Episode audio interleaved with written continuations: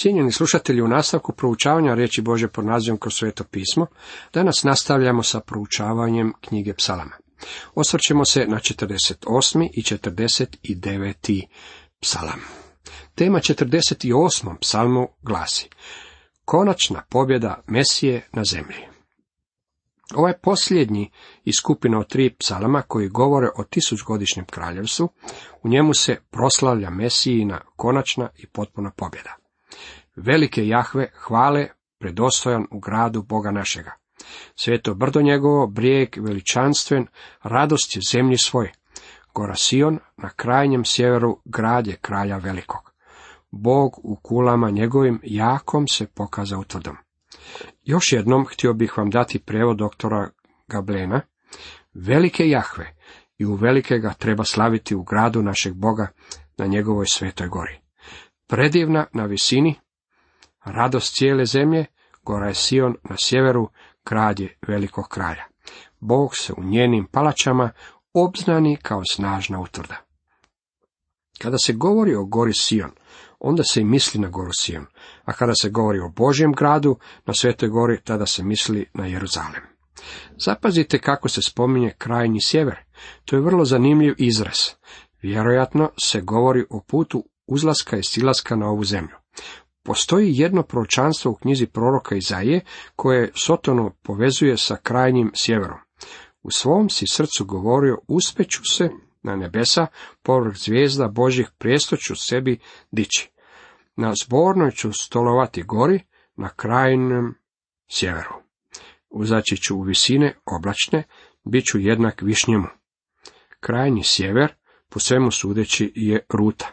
Sotona se čak nadao svrgnuti samoga Boga. Ovo što slijedi je sukob koji je u stvari posljednja velika bitka koja će se dogoditi na zemlji. Jer gle, složiše se kraljevi, navališe zajedno. Čim vidješe, zapanjiše se i zbunjeni u bijeg nagnuše. Poslušajte preo doktor Gablena do sedmoga stiha. Jer gle, kraljevi se okupiše, navališe zajedno. Vidješe i zapanjiše se, uhvati ih strava, počeše bježati i ondje ih trepet obuze bolovi kao na ženu u trudovima. Istočnim vjetrom skršio si brodove taršiške. Vjerujem da se ovdje opisuje vrijeme koje će uslijediti odmah nakon tisuću godina mira, kada će đavao biti pušten na neko vrijeme.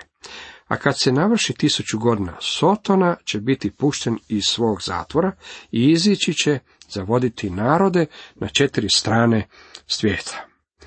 Goga ima Goga i okupiti ih za boj.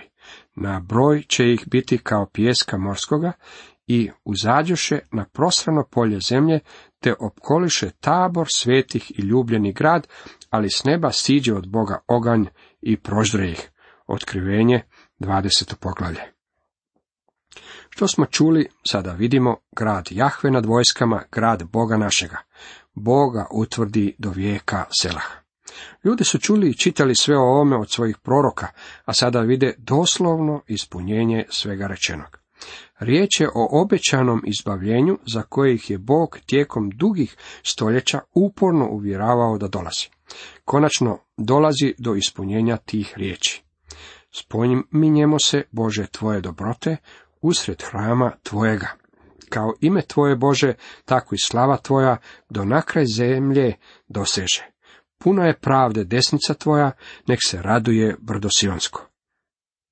U hramu koji će postojati u vrijeme tisućgodišnjeg kraljevstva, oni će mu iskazivati štovanje i meditirati o dijelima milosrđa i ljubavi koja im je iskazana. Ovaj psalam zaključuje veličanstvenim aleluja refrenom. Neka kliču gradovi judini zbog tvojih sudova.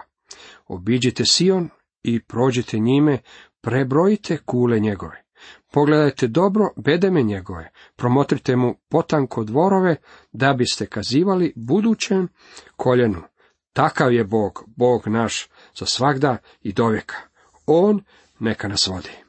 S velikom radošću obilazit će oko Jeruzalema, zapažati svaki njegov dio i proslavljati njega, koji je njihov Bog i vođa kroz njihove živote. Kakvo će to biti slavljenje? Cijenjeni slušatelji, toliko iz 48. psalma. U nastavku pogledajmo što nam donosi 49. psalam. Tema ovom psalmu glasi svršetak onih koji se hvališu bogatstvom. Psalam 49. zaključuje prvi segment odjeljka knjige izlaska u knjizi psalama. Vidjeli smo opravdanje Božih putova u svezi sa zlikovcima i pravednima. Vidjeli smo da Bog vodi svoj narod koji je daleko od njega i koji se nalazi izvan obećane zemlje. Objavio je svoju nakanu da želi one koji mu pripadaju dovesti k sebi i održati ih u vrijeme velike nevolje, baš kao što je svoj narod izveo iz egipatske zemlje, kada su ondje bili robovi okrutnom diktatoru. Psalam 49. napisan je kako bi se postavio kontrast između načina na koji Bog obračunava sa zlikovcima i sa pravednima. U psalmu se uopće ne filozofira o nesigurnosti bogatstva ili kratkoći života. Ne radi se o slatkoj malenoj diseraciji koja nas potiče da odvažno podnosimo vlastite pogibelji i patnje, ne govori nam da je vrlina vlastita nagrada i da će pravednost pobijediti na kraju. Umjesto toga, ovaj psalam pokazuje nam ne samo ispraznost bogatstva, već i svršetak onih koji se hvališu bogatstvom. Ovaj psalam može vam zvučiti pomalo revolucionarno u odnosu na način današnjeg razmišljanja, ali je riječ o psalmu kojem bi trebalo posvetiti posebnu pozornost u danima u kojima živimo. Poslušajte ovo, svi narodi, čujte svi stanovnici zemlje. Vi djeco puka i vi odličnici, bogati i siromašni zajedno. Moja će usta zboriti mudrost i moje srce misli razumne. K poučnoj izreci priklonit ću uho, uz harhu ću izložit svoju zakonetku. Ili, kako je doktor Goblen to prevao, čujte ovo svi narodi, priklonite uho, svi koji nastanjujete vrijeme i pučani i odličnici, bogati i siromašni zajedno. Usta moja govore mudrost, a meditacija moga srca je razum. Uho svoje priklonit ću prispodobi, uz harfu izložit ću svoje zagonetku. Ono što psalmist čini u ovome psalmu, a činit će to i u sljedećem, je upućivanje poziva Božim stvorenjima da poslušaju. Isto to vidjet ćemo kada dođemo do prvog poglavlja knjige proroka Izaije. Taj smo poziv već vidjeli u knjizi ponovljenog zakona. Sjetit ćete se da kada je gospodin bio spreman svoj narod naseliti u obećanoj zemlji, koju im je obećao, pozvao je nebo i zemlju da posvjedoče kako svome narodu nije dao samo zemlju, već im je dao i uvjete pod kojima im je daje. Zato je upotrebio pjesničku formu, slušajte nebesa, sad ću govorit, čuj zemljo riječi usta mojih. To je početak Mojsijeve pjesme. U toj pjesmi Bog poziva nebo i zemlju da posvjedoče o uvjetima pod kojima naseljava svoj narod u zemlji. Najmanje 800 godina kasnije, Bog je bio spreman protjerati svoj narod iz obećane zemlje zbog njihovog grijeha. Ponovno u knjizi proroka Izaije, Bog poziva za svjedoke nebo i zemlju, kako bi posvjedočili da je protjerivanje njegovog naroda iz zemlje ispravno i pravedno. Izaija 1.2 Ovdje nalazimo Boži poziv da poslušamo nešto što možda muči i vas, a cijelo izlaganje počinje pitanjem. Što da se bojim u danima nesreće, kad me opkoli zloba izdajica? Odmah se pitate tko postavlja ovako pitanje, psalmist ili ovo pitanje koje postavlja samouvjereni bogataš? Možda tako pitanje postavlja pravednik koji nepravedno trpi od ruke zlikovaca ili ga postavljaju ljudi koji se danas nalaze u potrebi. Vjerujem kako se ovdje radi o pitanju siromašnog čovjeka. Ja sam kao dječak bio siromašan i moram priznati da sam bogataša oduvijek promatrao sa malo sumnje. Upitni su mi njihovi motivi. Zašto Bog dopušta nekim ljudima da postanu tako bogati? Što će se s njima dogoditi? Zašto se izvlače sa toliko toga nečistog i čini se da nemaju iste nevolje kao ostali ljudi? Danas u našoj zemlji postoji malena klika ljudi koju sačinjavaju bogataši i utjecajni. Kada dođe vrijeme izbora, razgovaraju sa nama i govore nam kako smo predivni, inteligentni i ljubki, a sve to jer žele da glasujemo za njihove kandidate. Pitanje je sljedeće. Zašto im Bog dopušta da se izvuku za toliko zla? Zašto Bog ne poduzme ništa s tim u svezi? Pogledajmo što psalmis ima za reći o tome. Koji se u blago svoje uzdaju i silnim se hvale bogatstvom, da nitko sebe ne može otkupiti, ni zase dati Bogu otkupninu. Bez obzira koliko čovjek bio bogat, ne može novcem kupiti svoje spasenje. I on i ja odlazimo do blagajne po svoje spasenje. Ja nemam ništa čime bih platio svoje spasenje. Bogataš ima mnogo novaca, ali njime ne može kupiti spasenje. Obojica se nalazimo u istom položaju. Bogataš je isključen iz otkupljenja ako se zavarava mišlju da može kupiti, učiniti nešto ili dati nešto kako bi zadobio svoje spasenje. U Rimljanima četiri pet čitamo, ali onomu tko ne radi, a vjeruje u onoga koji opravdava bezbožnika, vjera se njegova uračunava u pravednost. Sada smo došli do zakrate. Životu je cijena previsoka, a nikada je neće platiti. Nemaju dovoljno novaca da kupe svoje spasenje. Nitko nema dovoljno za kupovinu vlastitog spasenja. Tko želi živjeti do vijeka i ne vidjeti jamu grobno, oni koji su bogati umreće baš poput svih ostalih. Mislim da je upravo na temelju ovog psalma naš gospodin iznio prispodobu o bogatašu i Lazaru. Kako je nalazimo zapisano u Evanđelju po Luki u 19. poglavlju. Niti jedan čovjek, bez obzira koliko bogat bio, ne može otkupiti svoju ili nečiju tuđu dušu kako bi mogao zadobiti vječni život. Jer i mudri umiru, pogiba i luđak i bezumnik. Bogatstvo svoje ostavlja drugima. Uopće me ne interesira tko ste ili koliko ste bogatstva nakupili. Jednoga dana ćete umreti i sve ostaviti za sobom.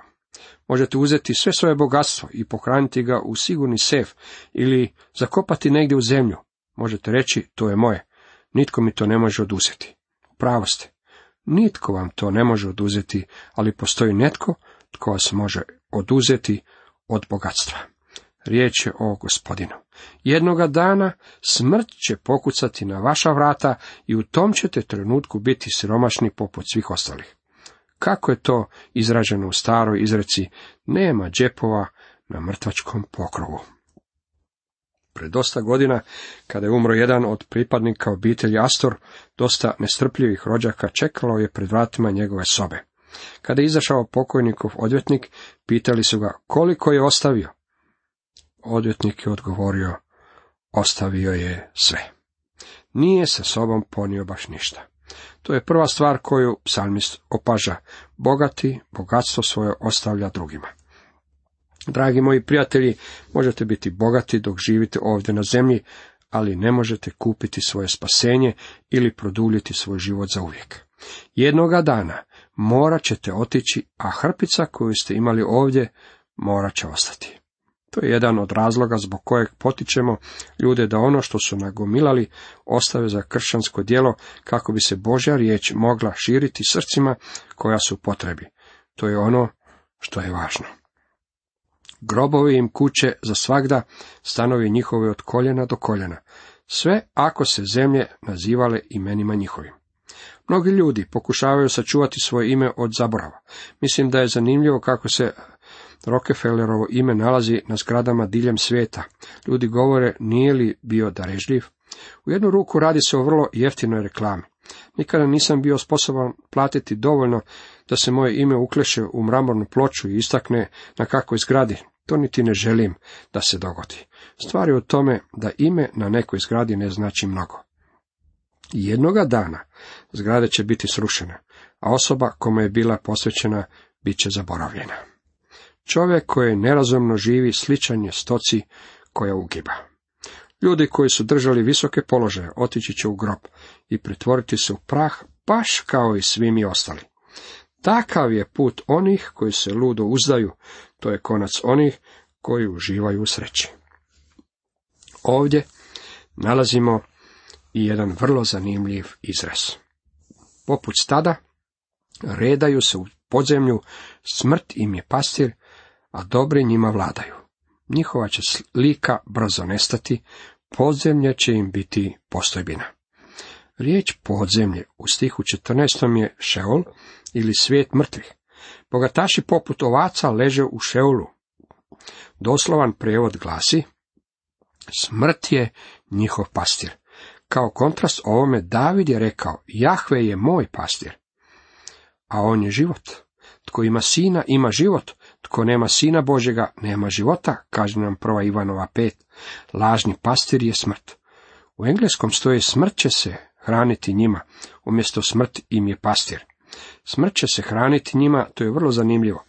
Pastir će hraniti svoje ovce, ali ovdje imamo pastira koji proždire svoje ovce.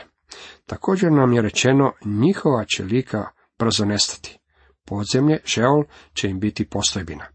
Čovjek može trošiti pravo bogatstvo u salonima za uljepšavanje.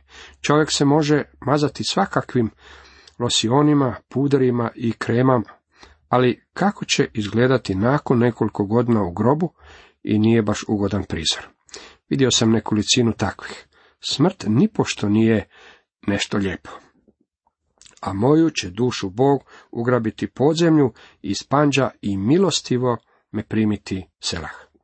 Selah nam ukazuje na stanku kako biste mogli promisliti o onome što ste upravo pročitali.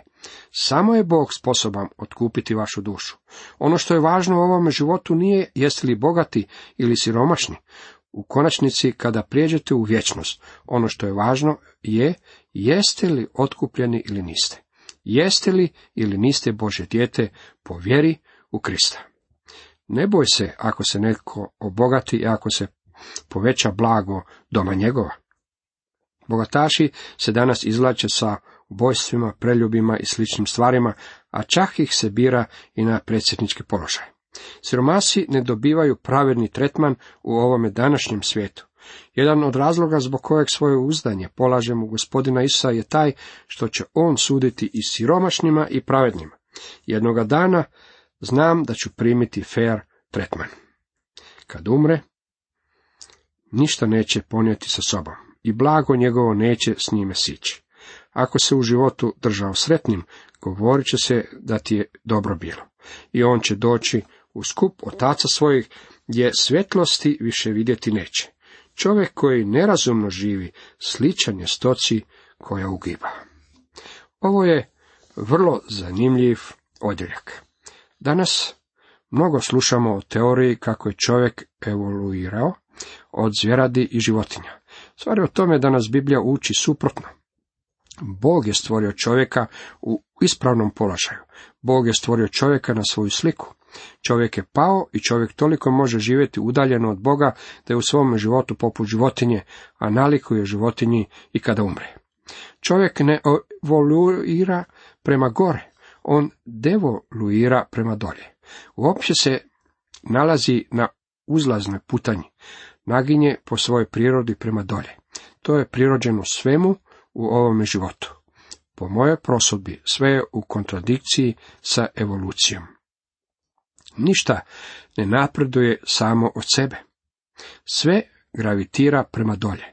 Zakon gravitacije u fizikalnom svijetu sve povlači prema dolje. Postoji također i moralni zakon gravitacije, a to je nemoralnost. I on će čovjeka povlačiti prema dolje.